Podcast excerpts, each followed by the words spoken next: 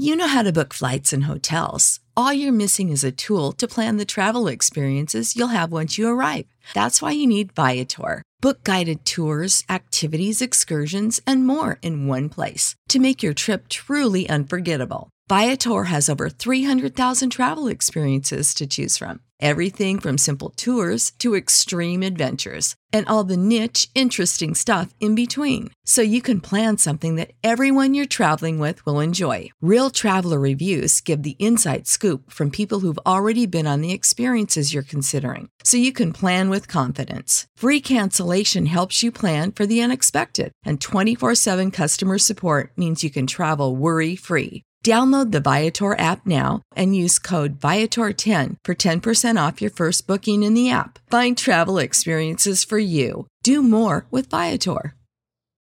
When you need mealtime inspiration, it's worth shopping Kroger, where you'll find over 30,000 mouthwatering choices that excite your inner foodie. And no matter what tasty choice you make, you'll enjoy our everyday low prices, plus extra ways to save, like digital coupons worth over $600 each week. You can also save up to $1 off per gallon at the pump with fuel points. More savings and more inspiring flavors make shopping Kroger worth it every time. Kroger, fresh for everyone. Fuel restrictions apply.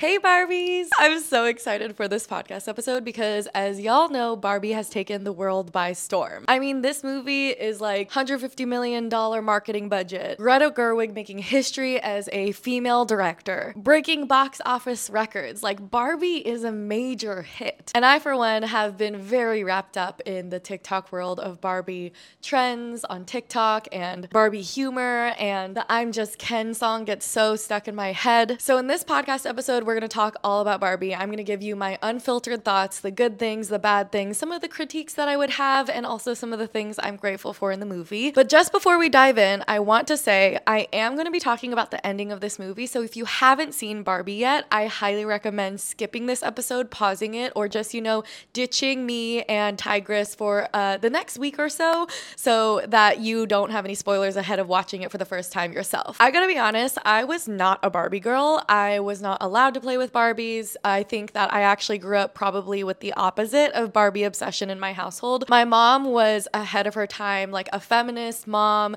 She didn't allow me to dress up as like princesses or even really watch a lot of princess movies. I couldn't dress up as a princess or a fairy for Halloween. I was only like Georgia O'Keeffe, Frida Kahlo. I was allowed to be Marie Curie. I was also allowed to be any animal that I wanted to until I was off on my own and like in high school. At that point, I was just always a black cat for Halloween. Barbie was not a part of my life, nor were princesses. And it was actually a very active decision with a message from my mom of saying this idea of kind of superficial beauty, Western beauty standards, unrealistic beauty standards are not going to be a part of your life and what you're going to be looking up to. I don't think I had a relationship with Barbie. And if anything, that relationship was fraught from even before an introduction. I think my grandma on my mom's side bought me a Barbie once for holidays, and it was a little bit of a fight between my mom and my grandma at the time because at this point, any gifts that I got were very much for like my own academic, educational development.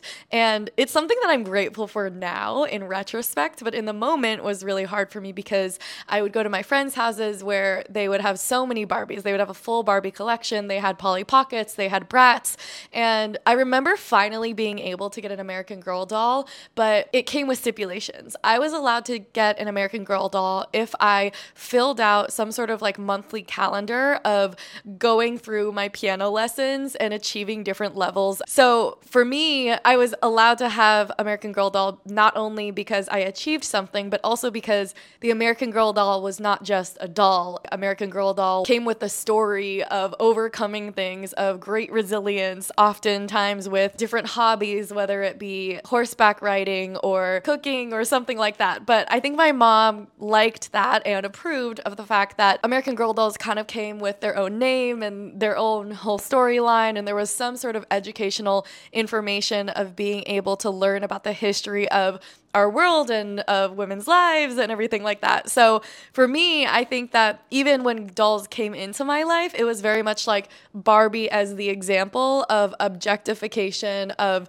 the opposite of empowerment, and the opposite of what I should be paying attention to as a young woman. That being said, I definitely think the way I rebelled in a lot of my life was to step fully into dressing up and being glamorous and loving glitter and liking more superficial, maybe materialistic things because they felt out of reach or maybe not what was approved of at home. It was something that I could explore to differentiate myself and kind of say, hey, I'm not going to just do what my parents say. I'm just going to like go explore who I am and what are the things that I wasn't allowed to enjoy when I was younger and how do I dive into them now. That didn't mean playing with Barbies. I think that Barbie has always just represented so much of what I felt was opposite to my inherent values growing up with my family. So when the Barbie movie came out, this was really like my first introduction to the Barbie fandom and being around Barbie in the context of dressing up in culture and everything. It wasn't a part of my culture growing up. And since I've been on social media, I feel like even the word Barbie has really only come up in my face, in my circles, in the context of Nicki Minaj. Owning Barbie and being Barbie girl and having Barbie Tingz, the song. I just want to say, as a marketer, first and foremost, this movie's marketing team blew it out of the fucking water. I feel like for anyone who is on social media or walking around any part of this freaking country, it felt like Barbie was everywhere. There were collaborations with small brands from one of actually my favorite shoe brands, Jessica Buttrick. Buttrich, Buttrick, I don't know how to say the last name. Jessica Buttrick, which is like a Peruvian designer who makes amazing shoes and everything. She had a Barbie collection. Crocs did a Barbie collection. Shay Mitchell's Béis Travel did a Barbie collection. There was so much Barbie everywhere from that to social media to all the premieres to the gifting to the influencer campaign. Barbie was everywhere. And what I thought was really fascinating too was that it wasn't Barbie the doll. Like they were weren't putting Barbie the doll and her face everywhere, but they were putting weight onto Barbie the name. If you look at all of the branding, it was the big bee, the pink bubble bee, and it was the clouds and the graphics on social media, Margot Robbie, Ryan Gosling, but it was very much putting more brand value behind the name Barbie rather than the doll. And I think that's really interesting, especially as you look at why this movie was made. There's an amazing episode of The Daily, the New York Times The Daily, one of my favorite podcasts. And in the Daily episode, they talk about the history of Barbie, how Barbie was created like 60 years ago as a 19 year old doll and was created by the wife of the Mattel founder as a way to give an option for young girls to play with a doll that wasn't just about being a wife and a mother, but could have a career, whether that be Barbie president or whatever other career option they wanted to highlight. But it's really interesting because in the podcast, it talks also about how the actual physical doll was based off of this doll that was kind of hypersexualized from the body proportions, the hair, the long legs. And I think it's really fascinating because I think that from the very beginning of the creation of Barbie the doll, you hear about this juxtaposition of trying to be empowering and talk about the diversity of like women and womanhood in general, but at the same time, trying to do so through a quote unquote mainstream vehicle that would catch on in terms of like the cultural zeitgeist of tapping into beauty standards, not only beauty standards, but like trying to set such unrealistic beauty standards that were honestly designed for the male gaze. Anyways, of course, Barbie takes over the world in the market of dolls everywhere, in households, toy stores, everything. But I grew up at a time where Barbie wasn't the only doll option. There was American Girl doll, Bratz was a whole thing, Polly Pocket. There were competitors that came into being in like the Y2K era. And Barbie and Mattel lost some of that market share. And so it was really in like the last several years where Mattel has been on an absolute fight to try to build out other opportunities to get revenue. And this is where capitalism comes into all of this whole Barbie scheme in the background, which is that Mattel basically needs a way to stay relevant, to gain more market share. They bring in a new CEO, and that CEO starts building out this idea of creating franchises for some of their toy characters, Barbie being one of them. So, similar to how like the Marvel universe was created from these franchises of the different characters from Iron Man to Thor to Captain America America. This Barbie movie is kind of Mattel's first play at taking some of their characters and building large media franchises around it. Of course, there's been Barbie movies before, but not in this live action sense, and not with the type of budget that this Barbie movie was working with. Margot Robbie came in very early on, worked directly with Mattel to build out the idea for the movie. Greta Gerwig was at the top of their list of directors, and obviously, Greta Gerwig said yes and absolutely killed it with creating this movie. But I definitely went into watching this movie after hearing the history behind not only Barbie and Mattel from this quick 20 minute episode from the Daily, so I'm not an expert, but just from like the, I went in with this kind of high level understanding of like the capitalist intent behind the movie, all of the revenue and marketing budget numbers that were going into this movie to make it a success. And I think that it kind of gave me a little bit more of a critical lens going into the movie because, in many ways, like it is an entire advertisement for the brand values or the rebranding of Barbie for the 21st century millennial and Gen Z culture participant. I didn't see it on opening weekend, so I was definitely surrounded by a flurry of fandom around the Barbie movie.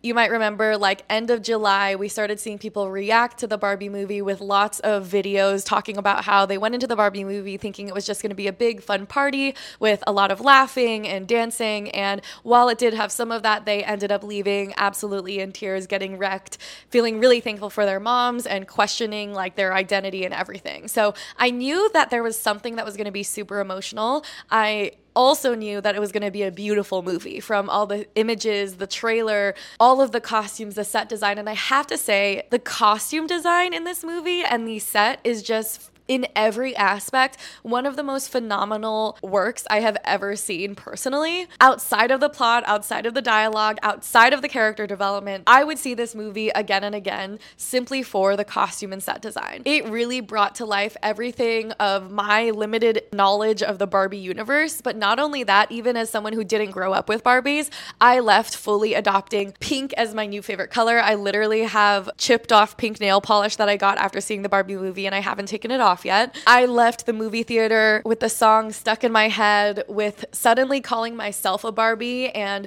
like Barbies in the world. Like to me, I think that even in my own vocabulary, I caught myself in regular conversation rather than being like, oh, you know, I'm really just like a yoga girly. I now say like I'm a yoga Barbie. Like what the fuck? Like this movie really did brainwash me to love parts of the brand of Barbie into my life because it surrounded me at all angles of pop culture. It seems like most of my friends friends cried their eyes out. I know my sister cried, my mom cried. I feel like most of the people I saw reacting on social media were talking about how they cried during the movie. I did not cry during the movie, and at no point was I tearing up or anything, which is interesting because I'm usually like the first to cry in a movie. And I don't just like cry with a little tear, I like sob. I'm like a loud crier in movies. And I think part of my lack of emotional reaction was maybe because I haven't grown up with Barbies. This isn't like a significant character in my own childhood, but also at the same time, it was also going in it with with this lens of watching this movie kind of in a critical way of saying like this is an advertisement in disguise is a really compelling movie with this idea of like women in production and leadership and in everything. And is that something I can trust? Because really it's like an initiative by a male CEO of a large company that's trying to gain back market share. Like I definitely think I went in a bit skeptical because of the background that I was given. I enjoyed the movie but there's a lot of things that I wish could have been done differently. First obviously as an Asian person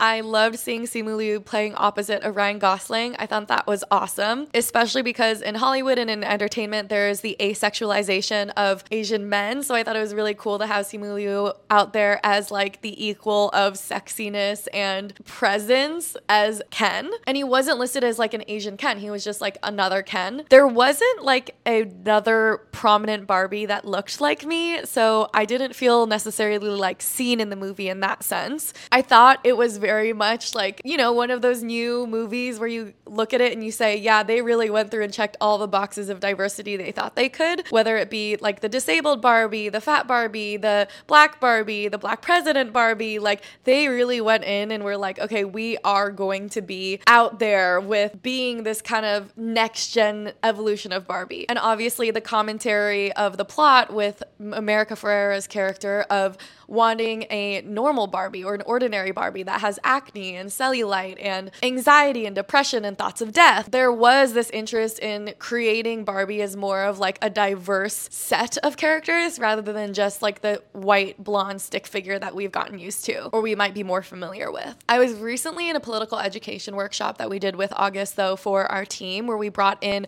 a group uh, run by a friend of mine um, called Inspire Justice. They do a lot of incredible political education on anti racism work for different company teams and public figures. And one of the things that they pointed out was how a key trait of upholding a white supremacist system is indigenous erasure. And I carry a lot of privilege as a not indigenous person in this country.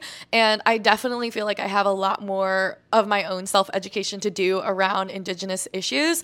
But one of the Inspire Justice workshop leaders was talking about indigenous erasure and brought up Barbie as a key recent example of this and how Barbie was hailed for a lot of presence of diversity in their cast, in the plot of different Barbies, and yet there wasn't a single indigenous character in the movie. And if any, all while being a commentary on patriarchy, American patriarchy, the cowboys. And they referenced an article where in Barbie, the only kind of lightly touching on indigenous comment there was was a really bad joke about smallpox.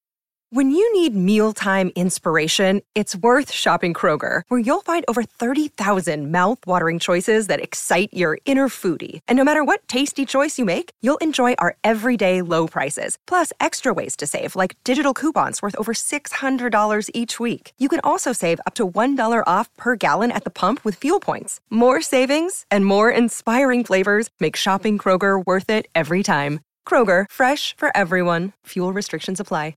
And so, again, I know that at first glance, it might not be something that everybody's thinking about, but I thought that was really interesting because I really struggle even in consuming new media and trying to look at movies that are really held up in the progressive movement as sort of big wins and trying to evaluate like, is this a movie I should hold to like the utmost high standard or is it a movie in which like I just enjoy it for it as the art piece of art? But I think one of the things I really try to remember is that like when a movie does claim to be or does very much tried to enforce a new message of acknowledging diversity, it's important to recognize how much diversity and how far back does that diversity go, both in terms of what you see and the story behind the production as well. So, from a diversity perspective, I applaud the effort and everything. I wish there was an Asian Barbie, of course, and I wish there was some sort of statement at the end where they were saying, okay, we're going to make ordinary Barbie, like Mattel was going to make an ordinary Barbie, and or even like the real world Mattel was going to announce that they were making an ordinary Barbie that was neurodivergent. Like, I wish there was some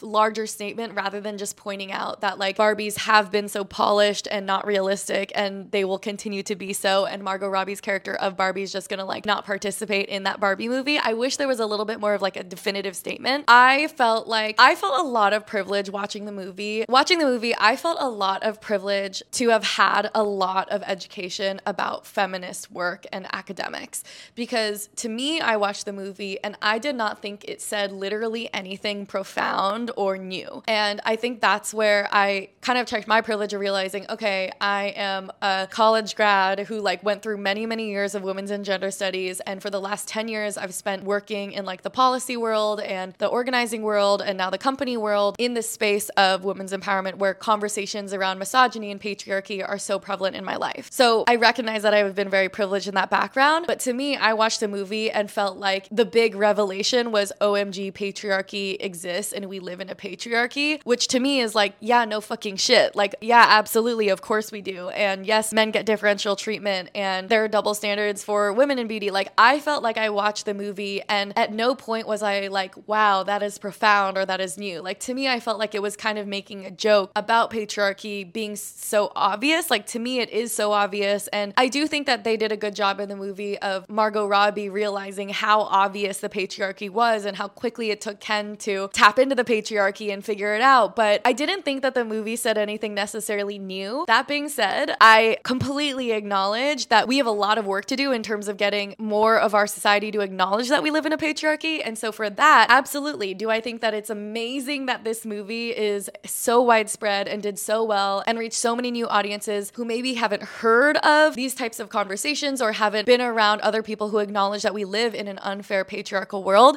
yes, I think it's amazing. But for me, as someone who like absolutely has been in that world. I did not think that this movie acknowledged anything beyond we live in a patriarchal world. Like I I think to me it was a very obvious conclusion and observation. It was also very apparent to me in the movie about how Barbie didn't do any self discovery or research or education on her own. She fully had to be handheld by the lead woman of color in the movie, handheld through all of the learning, handheld for America Ferrera's character to get up and do that iconic monologue to literally explain to her what the patriarchy is, what the double standards are, and how it affects women like her differently but all of the emotional labor was put on that character. And I think that is super important to recognize because I think that a lot of what we saw in especially anti racism talks and just talking a lot about doing your own learning and unlearning, a central part of that conversation is trying to do all of that yourself as someone who isn't of a marginalized community or has the privilege of being able to do that own research and not putting that burden on women of color, on black women in your life who didn't sign up for that and are not getting compensated for it. So in the movie, for Barbie to kind of come in, realize, OMG, we live in a patriarchy, and then dragging the woman of color character into her world and having that character explain everything to Barbie, I thought could have been an opportunity to really encourage white women, especially, and white people, white communities, and um, just communities of allies to recognize that they do have a responsibility to recognize injustices and then do their own work.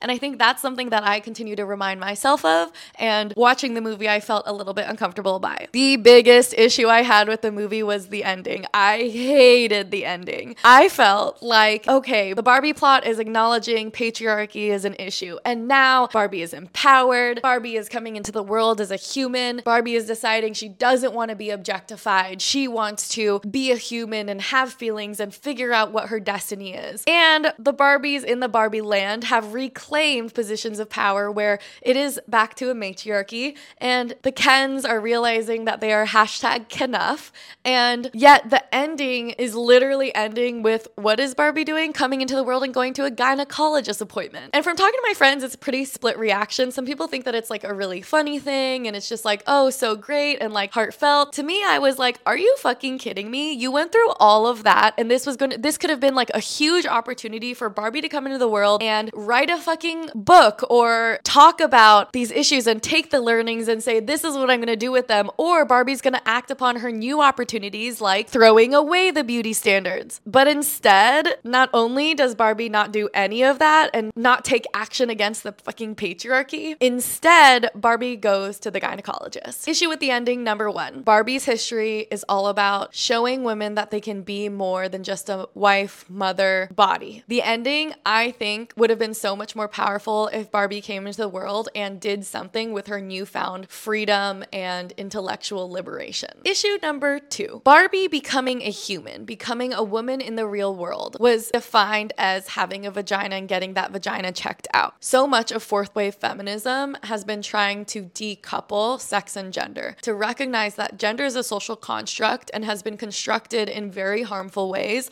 not only to trans and non binary people in this world, but harmful to all of us in siloing and putting people into boxes and defining them in having to be a wife and a mother or defined by the genitalia that they have in terms of being a child bearer or having the responsibility of taking care of children. Like this has been a centuries long fight to try and decouple sex and gender, to say sex and the biological genitalia you're born with is not equal to or defined by your gender or vice versa. And yet, I think that this movie, which was so much about womanhood and motherhood and Barbie becoming a human woman, like literally the difference of a representation of a woman and a real quote unquote real woman was having a vagina. And like, isn't that the opposite of inclusivity in how we talk about trans identity and existence to say, no, womanhood is not defined by having a vagina. And I realized that that wasn't a flat out statement that the Barbie movie made. And I'm sure that that was not the intent of the movie. But I felt like if I was watching the movie, and I could be totally wrong, and I'm very curious to hear what y'all think, but like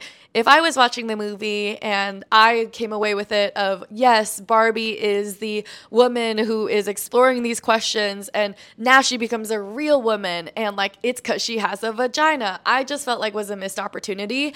And I feel like it came after this emotional moment with like the creator of the Barbie where the creator says, Barbie, you can just like decide you want to be a woman. Like, okay, great. Like, it was an emotional moment. And for me, I was sitting in the movie theater watching, and all Barbie does is go to a gynecologist appointment. And I really just like, I feel like it turned off any emotional reaction I had where I just felt like, are you kidding me? Like, that's really how it's gonna fucking end? Like, really? I feel like I was a bit annoyed by it. I still walked away greatly appreciating the movie and again, feeling a lot of joy from watching it. And it gave me lots to talk about. But I feel like the more and more I thought about the ending of the movie, the more frustrated I got with it because it did feel like a missed opportunity. This movie was an incredible moment for women in Hollywood. This was an incredible win for a female director, which I think is huge to happen in the entertainment industry especially with all of the strikes going on right now. And I think that I can, and a lot of people can recognize all the wins of this movie while also recognizing that this was a very successful advertisement for Mattel and taking into consideration that this movie, which was supposed to be a commentary on the patriarchy, was inherently pushing forward a capitalist system that rewards the patriarchy because our current American capitalist system is hand in hand with the patriarchal world. I think that this movie did a great job job of pointing out the basic observation that we live in a patriarchy, but I don't think that the movie offered any sort of solution. It was basically like patriarchy exists in this fake land, we can get all the rights that we want and have women in power. But in the real world, nothing really comes of it. That for me is how I'm walking away from the movie is that this was a fun movie and it pointed out that patriarchy exists, but there's no solution offered. Maybe that comes in Barbie too. Okay, the last thing I'll say is I also did not love the character of Weird Barbie because I feel like Weird Barbie to me was like the most obviously and stereotypically queer Barbie, where it was rainbow and hair was short and it was the whole Birkenstocks, flats, like these kind of stereotypically more gay or butch visuals. And of course, being called Weird Barbie because someone overplayed or like screwed with the brain marbles in some way that made that Barbie Weird Barbie. And of course, Mattel comes out and launches then Weird Barbie. And I feel like there's a lot to explore in how, if at all, like queerness was commented on or represented in the movie. These are my honest and unfiltered thoughts about the Barbie movie. I hope that this is the beginning of a larger conversation because I think that Barbie 2 is definitely coming. Like, a movie studio does not see these types of revenue numbers and this much record breaking with the revenue numbers and think that they're not going to do a sequel. Like, I think a sequel is definitely coming, and this is the first of many Mattel movies we're going to see in terms of this larger franchise. So, what I think is exciting about this and why I have decided to put out this podcast episode is that I think that there's a real opportunity here because the Barbie movie obviously did really work to stand for diversity and more excitingly progressive ideas like recognizing patriarchy. There's an opportunity here that I think if enough consumers slash audience members talk about the opportunity to make a statement and to be a boundary breaking, boundary breaking, meaningful movie in terms terms of women's empowerment, maybe the higher ups will hear some of us and maybe we'll see a bit more progress in the next movie and in the sequel. So that's why I'm sharing my thoughts here. I'm very curious to hear what you think. And you know what? I'm definitely going to be watching the Barbie movie again because it was overall a fun watch. It was a lot of fun colors, great sets. I thought Ken, Ryan Gosling, really took Ken as a character and made it his own. And obviously, I'm a Ryan Gosling fan because The Notebook is still one of my favorite movies. And I'm assuming if you've made it far in this episode, you've already watched the Barbie movie. So I'm curious after hearing this what your thoughts are, slash, if you watch it again, what kind of questions are you going into it with? Anyways, with that, so much more coming up this season with Tigress. I'm actually going to be bringing on a few more friends in the next couple episodes, so stay tuned and I'll be back for another episode of Tigress soon. I'm trying to put out new episodes like a couple times a week, which is a little bit daunting, but I have so much to share, so much to catch up on, and we will chat soon. Bye, y'all. When you need mealtime inspiration, it's worth shopping Kroger, where you'll find over 30,000 mouthwatering choices that excite your inner foodie. And no matter what tasty choice you make, you'll enjoy our everyday low prices, plus extra ways to save, like digital coupons worth over $600 each week. You can also save up to $1 off per gallon at the pump with fuel points. More savings and more inspiring flavors make shopping Kroger worth it every time. Kroger, fresh for everyone. Fuel restrictions apply.